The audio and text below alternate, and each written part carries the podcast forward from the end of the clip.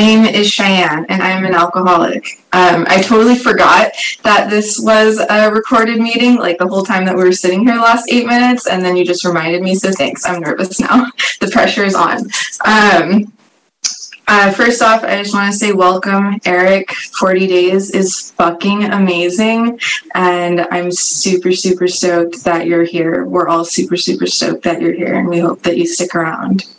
Um, it's not an easy thing to do. The first 40 days are not easy. Um, so, yeah, thank you for being here, Eric.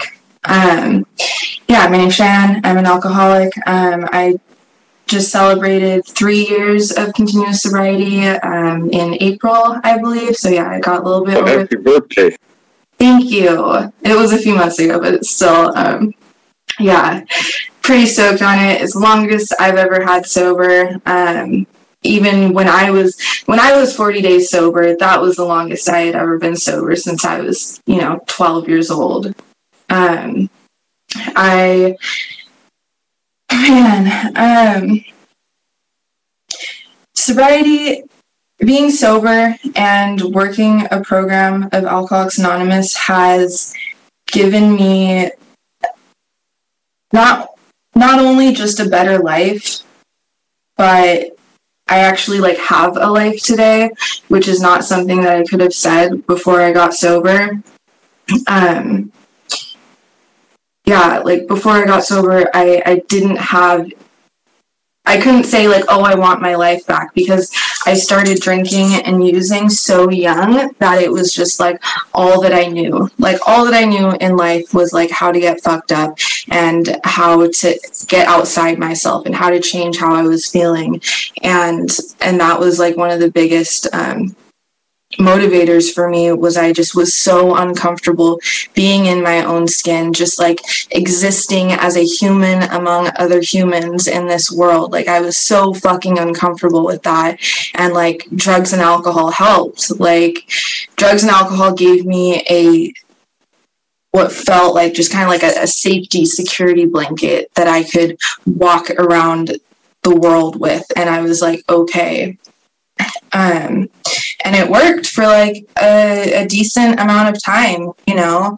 Like I, I was able to like feel more comfortable in myself and around other people and um, i didn't feel like i was crawling out of my skin all the time anymore and why else would i like fucking keep doing something that's destroying the rest of my life if like it's not doing something for me? Like drugs and alcohol did something for me. They were the solution for a time.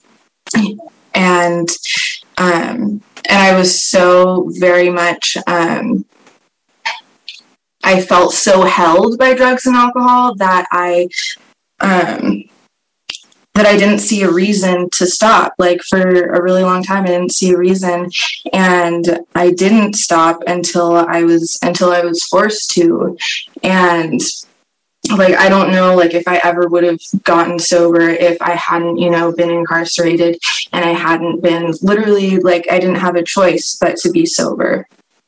Um, and now now man it's just like I have today, I have a sponsor that I can call and I can tell her how I'm feeling. And she comes to me with what, like when I first started working with her, first started working the steps, I, I would like get annoyed sometimes because I felt like I would call her about something and she would she would reference the book or she would be like, "Oh, what about this step or this?" And I was like, "What the fuck is this? Like you do you just live out of this book? Like what like can I just like talk to you as like a human? Like I didn't get it when I first got sober." Um, but then like, you know, just taking her suggestions and even though like I didn't necessarily like understand why the hows or whys behind like what she and other people were telling me um, i still did it because like i was finally at a place where i had a certain amount of willingness to just fucking try something. Um, and down the line you know like now i understand that the big book is like a the big book is full of direction. And and it's full of it's full of direction for like how I can take action when I am in distress and when I am feeling feelings that I don't know how to feel or if I I'm in fear or if I feel like I fucked up somehow and I want to and my head wants to beat myself up around it like I can open up the big book and I I can go out and I can be of service and I can help another alcoholic or another non-alcoholic just helping someone else period. Um, which is not something that like I ever would have thought before would would help me feel better. But now that's like my go-to is i'm able to like pick up the phone and call someone and ask them how they're fucking doing. Like get like get me out of myself um, and yeah, I've really been learning um, lately about like balance and really trying to practice balance in my life and in my sobriety. Um, and it was really cool to hear and read um, more about alcoholism just now because I don't know when the last time I read that was. Um, but like like last week I had this work dinner with um, with like my supervisors and everything and they had told me they were like oh yeah since it's been like such a such a crazy busy stressful week at work you know we're all gonna like unwind with dinner and drinks and blah blah blah and like i like just started this position at work and so it got me hella anxious like oh god there's gonna be a bunch of alcohol over there like they don't know that i don't drink like what is this gonna look like? And um, I was able to I was able to first off like acknowledge the fact that like I was feeling like uncomfortable and that I was feeling like wow yeah this week has been like super stupid fucking stressful. And yeah like I understand like the people that get together with their coworkers and like unwind by going out for drinks or something. Like I get that now. And there were moments of like envy of like, wow, these people can do this and I fucking can't. Like, how nice would it be if I were one of these people that could do this? But the cool thing is, is that I was able to go to this work dinner and it was not like even like a fraction as bad as I had built it up to be in my mind. Like, yeah, there were drinks, but I sure as shit was not the only person that was not drinking. Like, and it's not like it was only drinks. Like, there was food, there was a couple fucking guinea pigs that I got to cuddle. Like, it was, you know, like it, it was so so much less bad than like I anticipated it to be. And that's because like I am able to I have like these tools, you know. I know what helps me feel safe in the moment when I am like in situations that could be risky to me or could be uncomfortable. And that's another fucking thing is that like I am able to feel uncomfortable. Like when I'm when I was talking earlier about how, you know, before when I first started drinking and using, like I was just so dumbass uncomfortable all the time. Like I'm still uncomfortable a lot of the time, but like I'm able to sit through that discomfort and I'm able to sit sit in it and move through it and move the fuck on. Like this morning, I was stupid anxious, I was stupid stupid sad, like just feeling all the feelings this morning and I was able to tell myself like, "Yo, like I'm okay for feeling this right now. And I know that this is not going to last forever. I know that this is just a wave of feelings and feelings are temporary and I'm like going to survive and I'm going to be okay. And the only reason that I'm able to like reassure myself like that is because I'm sober and because I know I have like a whole mess of addicts and alcoholics who love me and I love them and that are family to me and I have a higher power that I can tap into and I can count on to take care of me because they've taken care of me for my entire fucking life. If there was no higher power out there, then I would not fucking be alive right now. Um, I think I'm going to end right there. Thank you so much for having me speak tonight. Um, and I'll pass it on to you, David. I'm David. I'm an alcoholic. Um, and uh, thanks for, for allowing me to come to your meeting and um, and to speak. And Cheyenne, any story that includes a guinea pig, dude, I'm down. Um, that that is so cool. Um, I want to say a couple of things before I get rolling and, and talk about the problem and, and what happened and, and what my life is like today. And one of which, one of the things I heard in AA um, fairly recently was that um, I don't know if this is the right place for everyone, um, but I do know that this is a safe place for everyone. Um, it, it's a very safe place for me. It is definitely the right spot for me, and I'll get into that more in, in, in just a little bit. Um, the other thing that I heard in AA a, a, a while ago was that um, this was not the first thing I tried. Um, it was it was it was the last thing I tried, and it was the first thing that worked. Um, and I think a lot of alcoholics are like that. I'm I'm I'm an alcoholic, and I'm going to tell my story, and I hopefully you can relate to some of it. As I can tell you, I don't know all of your stories, but I know that I relate to all of your stories if you're alcoholic. Um, and that's so comforting to me to know that I fit in here and that there's a place for me and that that this group of people understands the way I think because I think like like the people in the group. Um, and and they drank like me and and they look at the world the way uh, there's a lot of similarities you know? And uh, I walked around as an alcoholic from a long time ago when I first had my first drink at 16 it was it was not just a drink. It was not just one full beer you know like I'm arrived I, I get a full beer to myself. No no no. It was my first drink. It was my first full on drunk. It was my first blackout.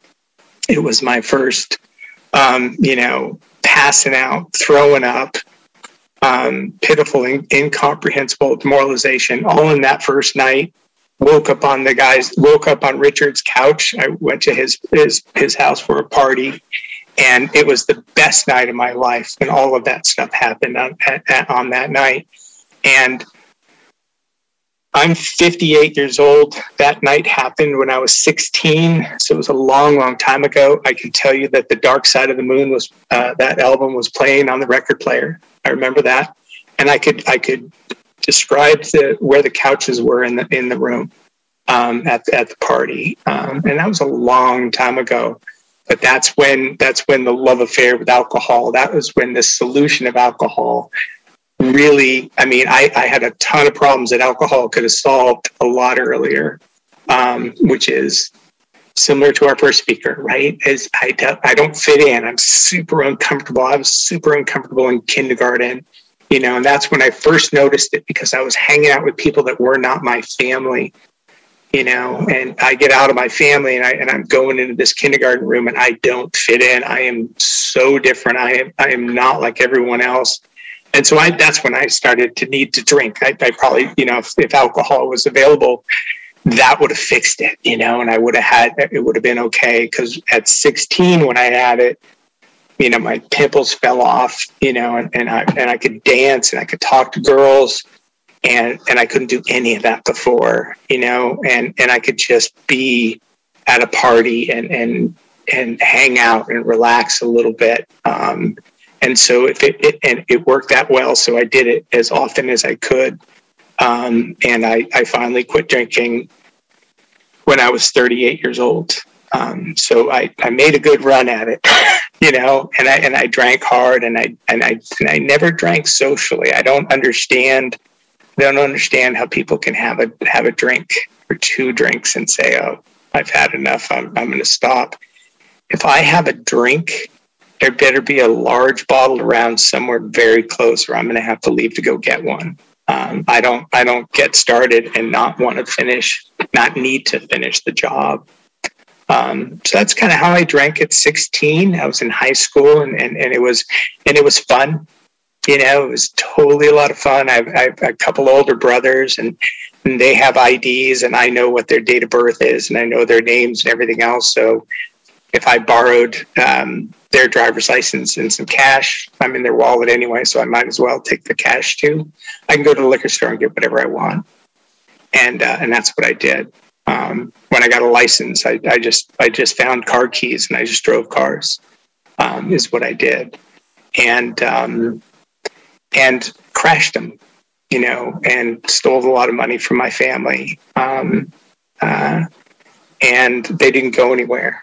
You know, my my older brother's like, "Oh, it's okay. You're my brother. It's all good. No worries." Um, and we'll get to the ninth step hopefully in the next ten minutes here. And um, so that's how it was and, and, through high school and, and I, I went to college because that's where that's where alcohol and girls were so i went to college um, and and i could drink heavily in college because that's what everyone else was doing in college. They were studying and we were partying and it was it was all good. And um, i, I uh, got out of college spent as much time as there in there as i could. And um, and graduated and got a, a job and strapped on a tie and drank after work every day. Um, and told everybody that I had quit drinking. All my friends, I had to tell them I quit drinking because right, be, right, right in the middle of college, I, I turned 21 and I got a DUI, and um, and it was super expensive and super annoying and um, and I didn't want that to happen again. Um, so I uh, I stayed put. I got a supply of alcohol, and then I stayed put somewhere. I was the guy. If you did invite me to your party, I'm going to drink as hard and as fast as I can. Then I'm going to find a bed that I can pass out in, um, and then that way you guys are going to continue the party and drink however y'all drink, and then you're going to try to find a bed to sleep in, and I'm in one of them um, because I don't want to wait around for the second beer run or whatever else. Um, during the DUI process, I, I uh, had to go to six AA meetings. Um, this was in the in mid 80s. And, uh, and it was horrible. I hated it. It was just, it was really, really bad. Um, and I, I, I thought to myself that, you know, my memories of this scene was like, there was just a bunch of old dudes in there with trench coats and they were smoking cigarettes and drinking coffee. And it was just like, this is not the club that I want to be in. Um, I want nothing to do with it. Um, and uh, so I, I tried to hide as best I could and went up, got my court card signed at the end of these meetings. And, um, and I did learn some stuff from those meetings. I remember from the podium, um, alcoholics would say, you know, they they lost their job and they lost their house they lost the wife and the kids and they they drank in the morning and they they drank cheap vodka and i'm like seven easy rules i just don't break any of those and i'll never be an alcoholic and i'll never have to go to aa um, so I, I drank from a glass bottle. You know, my last bottle of vodka was, a, was in a glass bottle. Um, I, I, I didn't drink after the sun came up, you know. Well, I waited until four or five o'clock in the afternoon when I got off work. I kept a job and I kept a house and I kept I kept a car and, and stuff like that because I didn't want to join Alcoholics Anonymous. But my my life was a wreck. That was the only things that were in it was a little job and some place to live and a car. And I was drinking. There was no there was no people in my life. Um, if, if, they were in my life, they were in my life really briefly um, because I couldn't handle not drinking for very long. So if I went to the party, I would not have a drink because I couldn't get started there. Because if I did get started there, I was going to end there and I have to go home. Um, and uh, and I'm going to make a mess of it. You know, I'm I'm I'm going to ruin the party. I'm going to drink way too much and the parties that I started getting invited to didn't have enough for me. And I'm like, you know what? Not doing it here. I go to the party just for a brief brief amount of time, say hello, shake some hands, kiss a baby or two, and then I'm I'm I'm going to a liquor store, getting a fifth of vodka, locking the door, and spinning the lid off the bottle of vodka.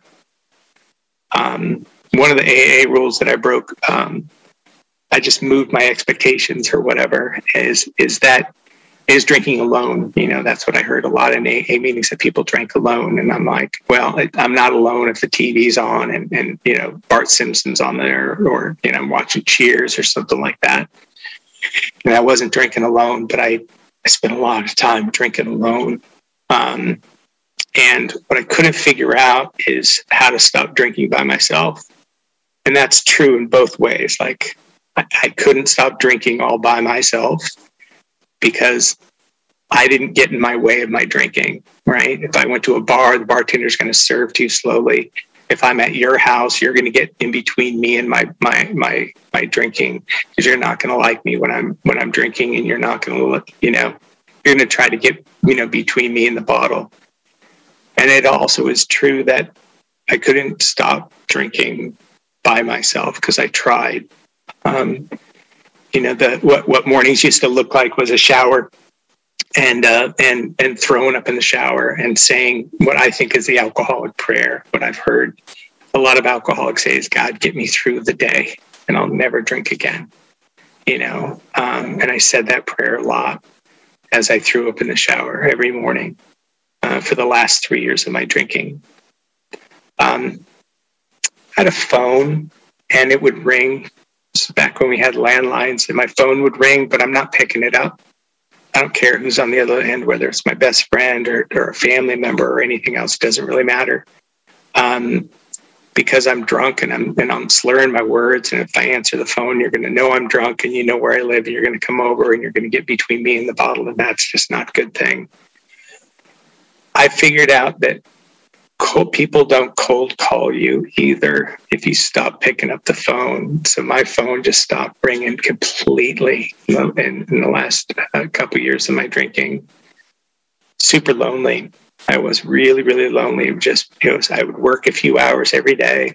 I would come home and I'd spin the lid off a bottle of vodka and I'd drink a fifth of vodka every night and it was good for about this much vodka, right? The first couple of big swigs off of a tumbler full of vodka, and I'm and I feel like well, right? I feel like I I don't know. I I've smoked cigarettes and cigars before, and uh, it's the first cigarette in the morning, right? It's not I'm not having a cigarette all night, and then I get up in the morning and have a cigarette, and I'm not high.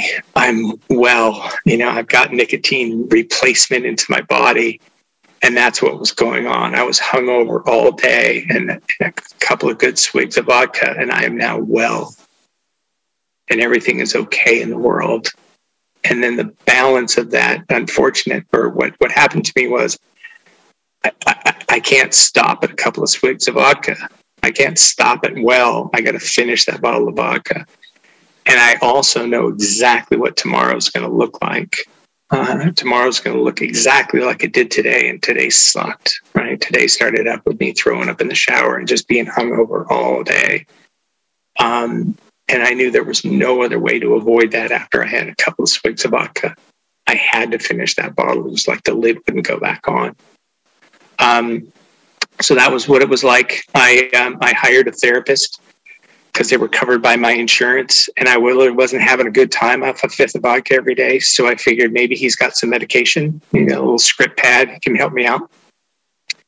And so I started going to therapy, and um, I don't know what normal drinking is, so I can't really tell him what normal drinking is.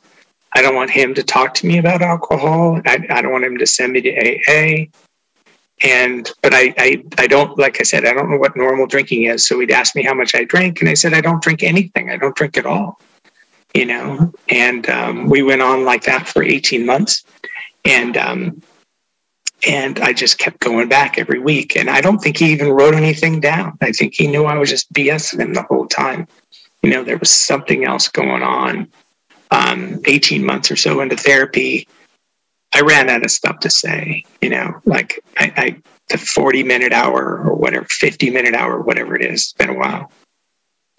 I got to 40 minutes and there was 10 minutes and there was just this gap. And all of a sudden I opened my mouth and I said, you know, I, I drink a fifth of vodka every night.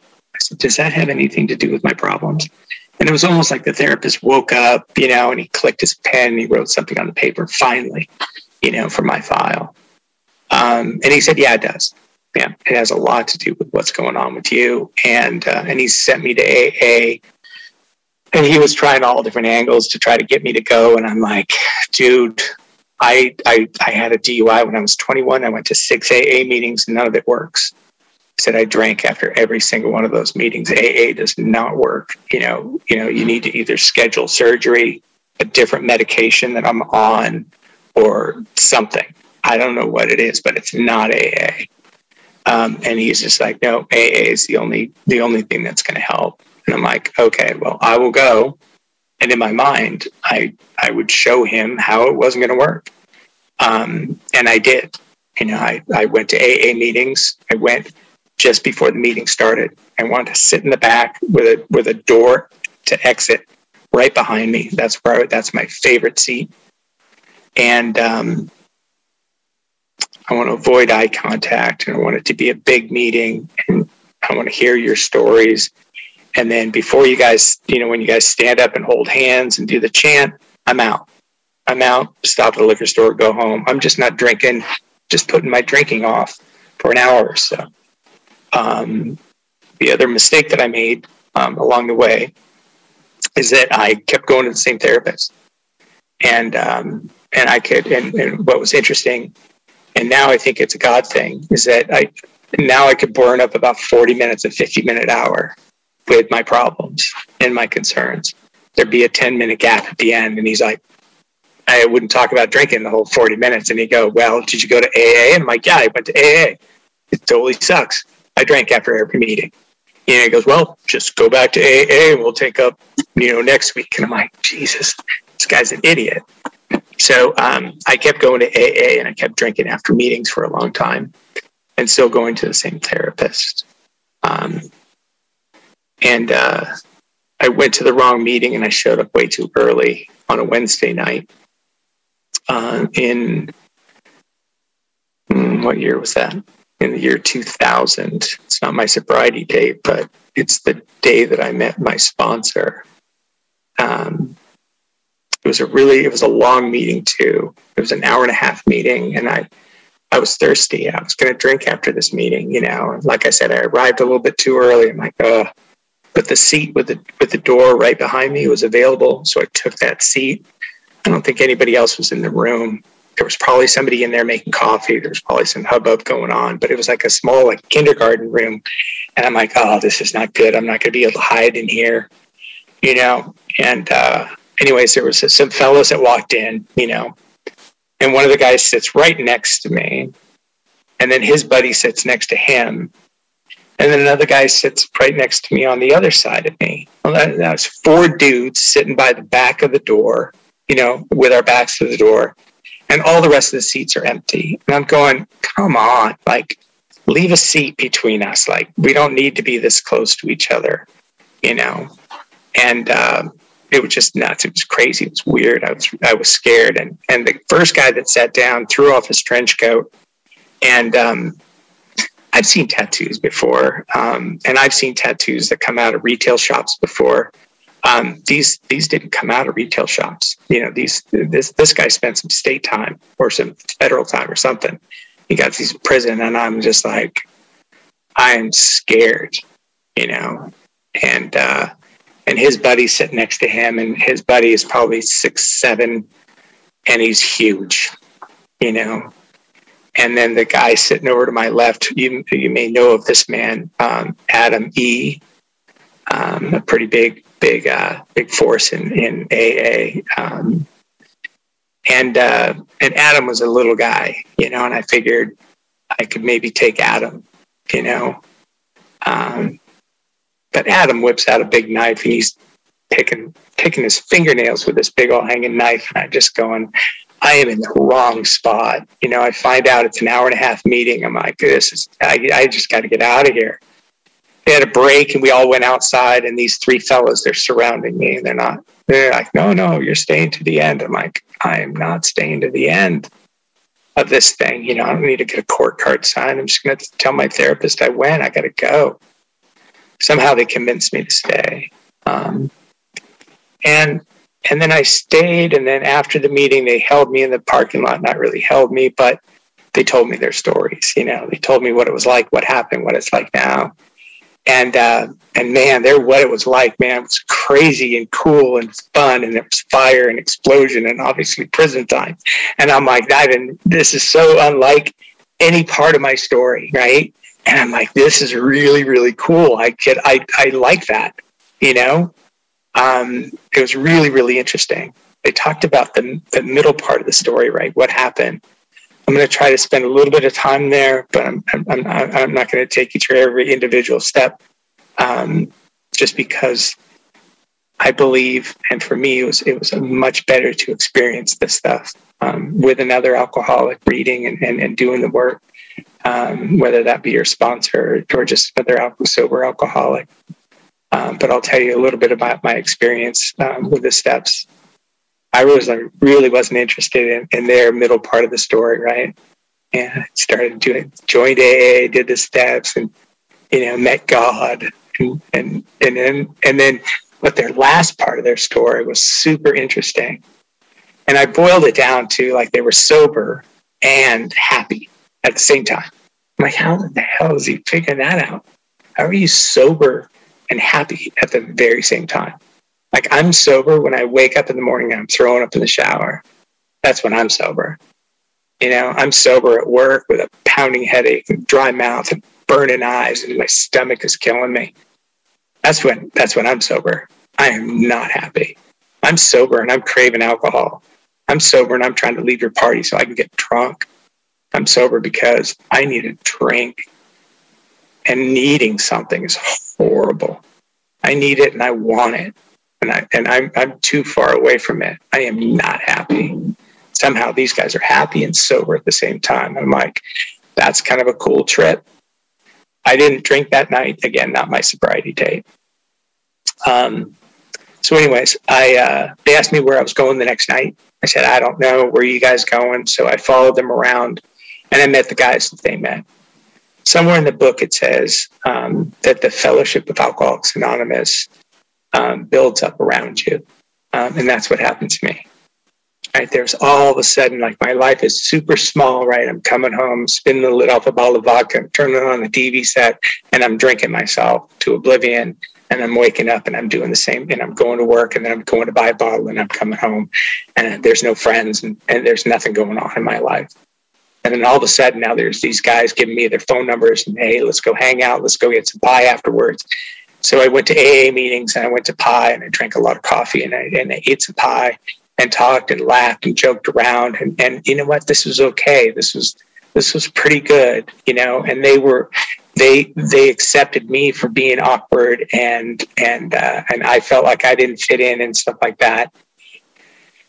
And somehow I felt like I was in the box of misfit toys, you know, and it was okay, you know. I was a misfit toy too, and they they knew that, and I knew that they were too, and it was all good. Um, so, anyways, I was hanging out with them, not drinking, and uh, still wanting to drink, but just not drinking. Uh, and I remember uh, I would hang around with these guys and kind of go to the meetings that they went to, and, and it was all good. And I and I kind of thought of them as my posse, like nothing's going to happen to me if I've got this posse with me. Um, and I just went where they went, and yeah, it was all right. Um, I started to uh, started to raise my hand in Alcoholics Anonymous meetings and go. You know, they said any newcomers raise my hand and say, "I'm David. I'm an alcoholic," and it was great because you would say, "Hey, David," clap, sometimes you turn around and say, Hey, keep coming back or something. Glad you're here. And then you turn around and you look in the front and you wouldn't pay any attention to me anymore. And that's really what I wanted. I just wanted to just be alone in there. So I figured out how to fit in. And then I then and I was hanging out with these guys. Um, and when I was with those guys, everything was all right. Um, and I started to feel a little bit better. Uh, I started going to meetings on my own. Um, without my posse. And I, I, remember this guy came up to me and he got in my face after a meeting. And he asked me if I had a, if I had a sponsor. Um, and and then I, I didn't know what a sponsor was. Um, and I thought it was really rude of him to ask me a question that I didn't know the answer to. That's super rude. Don't do that. And so, um, and he was bigger than me, and uh, and I just said, uh, I just thought on my feet. You know, I just said, you know what? Hey, I don't have a sponsor. Uh, I'm shopping for one. And uh, and he said something like, "Oh, you're just a controlling alcoholic. You're going to drink and die." So inside my mind, because I didn't have my posse with me, especially my ex-con posse guy, I, you know, I told him to fuck off. You know, I'm like, fuck you, watch, I'll stay sober. You know, and you're not going to be my sponsor. And uh, so I I got a hold of the ex-con and asked him to be my sponsor. Um, I didn't know what he wanted to do, but I know what I wanted him for. You know, I just wanted him to be this badass force that if somebody else got in my face and asked me, Do I have a sponsor? I can tell him, Yeah, I do. Do you want to meet him? You know, because he'll take care of things for me. That's what I. He had some other stuff in mind. Um, a lot of meetings read chapter five, you know, and how it works, and we go through the steps of Alcoholics Anonymous, and that's what he wanted to do. Uh, and he pointed out that, that the first step starts with we. We admitted we were powerless over alcohol, that our lives had become unmanageable. So, me throwing up in the shower saying, God, get me through the day and I'll never drink again. I knew I was an alcoholic. I was admitting to me that I was an alcoholic. It was me and God. Turns out in Alcoholics Anonymous, they need another person, right? They need a we. They need another alcoholic to do this. And I'm like, this doesn't make any sense, but okay, let's do this because my way did not work at all. And I tried, I tried hard.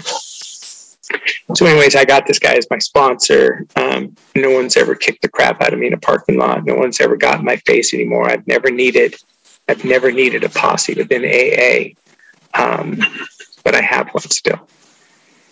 And so we we started working the steps of Alcoholics Anonymous and reading the book together and going to meetings together and talking about about um, um, how to live without alcohol. And um, and I remember him telling me stuff like, you know, you'll feel better. You'll feel better. You know, not drinking, you'll feel better, and when you do the steps, you'll feel better when you when you spend more time in Alcoholics Anonymous and you do some service work in Alcoholics Anonymous, you'll feel better. And I did for a while, you know. And I remember I had kind of a crappy day or a crappy week or something, and I went to him and I said, you know, you lied to me. You said I'd feel better. I said, but I'm pissed. You know, I not making the money I used to make or whatever it was. It was something going wrong in my life, and I was not happy. I was definitely not happy. And my sponsor said, he said, well, what did I say? I said, you told me I'd feel better and I don't, I do not feel better. And he goes, well, yeah, you, do feel better. You feel anger better and you feel resentment better and you feel happiness better and you feel love and, and all that. You feel everything better because you're not numbing it with alcohol. I didn't really like that he was right um, at all, but, uh, but I didn't fire him and and uh, and we kept working the steps. What I find super interesting. Um, oh, and another thing I heard in AA just recently, actually, somebody somebody's sponsor um, said something to him and hung up the phone, or they told the story. They said, I was talking to my sponsor one day, you know, and I was just just grinding on the steps. You know, I was just like I was really fighting the whole thing, and he said he called his sponsor to complain about something and you know and he finally stopped enough to take a breath and his sponsor said you know don't be surprised if this alcoholics anonymous thing works and he just hung up the phone and i'm like that is phenomenal you know um, and why I think it's phenomenal is that it's the experience of Alcoholics Anonymous, right? It's the it's it's our individual experiences that we have in Alcoholics Anonymous. I'm not interested in, in, in when I was drinking, I was not really all that interested in your experience from a fifth of vodka. I was really interested in mine. You know, I'm, I'm spinning the lid off. I'm not getting drunk because you're telling me that you had a bottle of vodka last night. I'm not, and I'm not happy about that. I'm not feeling that at all. And, uh, but my experience with alcohol is that it, you know, it, it takes me places and it, and it really screwed up a bunch of stuff in my life and my relationships. So that's what happens in AA too. You know, is that is that there's an experience here, and it's phenomenal. For me, it's phenomenal. Have your own. you know, and my sponsor and, and people I hang out with encourage me to do that too. It's like have your own experience, do this stuff, and then see what happens. You know, this whole expectation thing, right? We're not supposed to expect anything, right? We're supposed to because they were going to plan a resentment because it's not going to go our way. You know, uh, I'm convinced, right? I'm I'm trying to run the show. I'm trying to drive the bus. I'm trying to do all of that stuff. I'm trying to control everything. And AA says, ah, let go of all that stuff and see what happens. And I'm just like, wait, wait a minute. I got to let go and see what happens. Well, if I backtrack a little bit, like I'm spinning the lid off a bottle of vodka or, or taking something out of a bag, you know, and I'm not in control about what happens when that goes in my body. And I'm totally okay with that. Totally okay to see where the night goes. You know, I'm at a big party or whatever else. I went to Burning Man for a number of years um, when it first started. And, uh, I and I took some stuff there, and I was totally happy with we're going to put this in our i'm going to put this in my body and i'm going to see what experience i have and i'm ready for it and it's going to be a surprise and i'm down get into aa and it's like do these steps and see what happens and don't have any expectations and i'm like wait a minute i want cash and prizes that's what i want i want some certainty if i'm going to do this stuff especially step nine so um so since I brought that up, so so I at, at, in chapter five it says at some of these we balked, right? At some of these steps we balked. I balked, right? I balked at step four. I'm not writing stuff down. I I've looked like I've uh, oh crap, it's eight fifty one already. Um, so I did a lot of stuff that I never got caught for. And I read ahead. I'm like, oh, step nine, I got to go pay some of this stuff back. Um, and I'm not, I'm not I'm not going to walk into stores and, and pay them back for all the shoplifting I used to do. Um, good thing there's a few steps before step nine, um, and and I did I did get to walk into a bunch of stores and uh, and offer to pay them back for things that I stole, um, and it didn't cost me very much money, um, and I felt I felt super high when I left, like really really happy that you know. Um, and it seemed like I, it seemed like their day was made when somebody came in and told them that they stole a bunch of stuff at their store. They were just like, "Who does that? You know, who comes back and says that kind of stuff?" You know, and I, I, I thought that, you know what, I, I just, I, I made an entertainment, entertaining day for this person. Maybe I don't know, um, but it made me feel really, really good made amends to my family and my brothers uh, for for taking from them and stuff. And they just said, you know, they just basically stuck out their hand and said, you know what, just be a good brother. And I had no idea how to do that. No idea. Um, and, and what I did learn from steps one through nine was that I, I, needed to say yes a lot, or I did say yes a lot to my sponsor. Like, are you going to do step one? Yes. Are you going to do step two? Yes. I said yes a lot, volunteered for literature and doing some making coffee and stuff like that. I said yes a lot to AA. And, and, and so I decided to say yes a lot to my family. Um, and I got to do that. Um, and it's been super, super fulfilling uh, since I'm running out of time. Um, so I'll, I'll, tell you two family members and, and, step nine for me. And it's and it and it definitely ties in about what my life is like today and what do I get to do. Um, and um, about service within AA. You know, at first I thought it was a chore. You know, I thought step nine was this chore, and it has turned. It turned into it's it's an opportunity, and it's something that I get. I get to do it. I'm alive, but I get to make things right with some other people, and I get to do service. So a lot of people don't get to do that, and I feel phenomenal after that sort of like a bottle of vodka or, or, something that's in a bag. I do that and feel phenomenal afterwards. I'm after the I'm after the the effect of whatever I do. I want the I want a good effect by that. So what happened was I got I got sober and uh, and and my mom was sick, um, and she had everything under the sun. Um, with her body was was just messed up, and so I would just go visit her um, and I would just say yes to her, you know, and she would be at home or she'd be at a rehab facility or whatever else. She'd be in all different kinds of conditions. And she would say, Hey, can you go get me In-N-Out burger? And I said, Yeah, of course I can go get you In-N-Out burger. You know, and, and she had all these wild schemes about how to get herself out of the old folks' home and then back without anybody noticing that she was gone and stuff like that. And I just thought, oh, that's wonderful. That's that's really really great. We spent a lot of time, um, and and we were we were good. And I and I got to have ten years with her as a sober son, um, and she knew where I was and she knew when I was coming back to visit, and she knew that that I would do anything for her. Because all I would do is I would just tell her yes, and it was just such a great spot for me to be in. Um, it was really, really a great opportunity. So she passed in 2010, and um, I miss her dearly.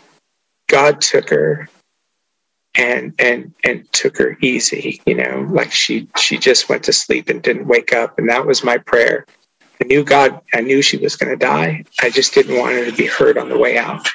Um, and and i got that wish. It's 855 there's more. And uh, I, I, I love AA. I like the I love the effect that AA has on my life and it and it and it has an effect on those that are around me as well. And i see it around the other people in aa and their family and their friends as well. Um, so i'm staying. So thanks for letting me share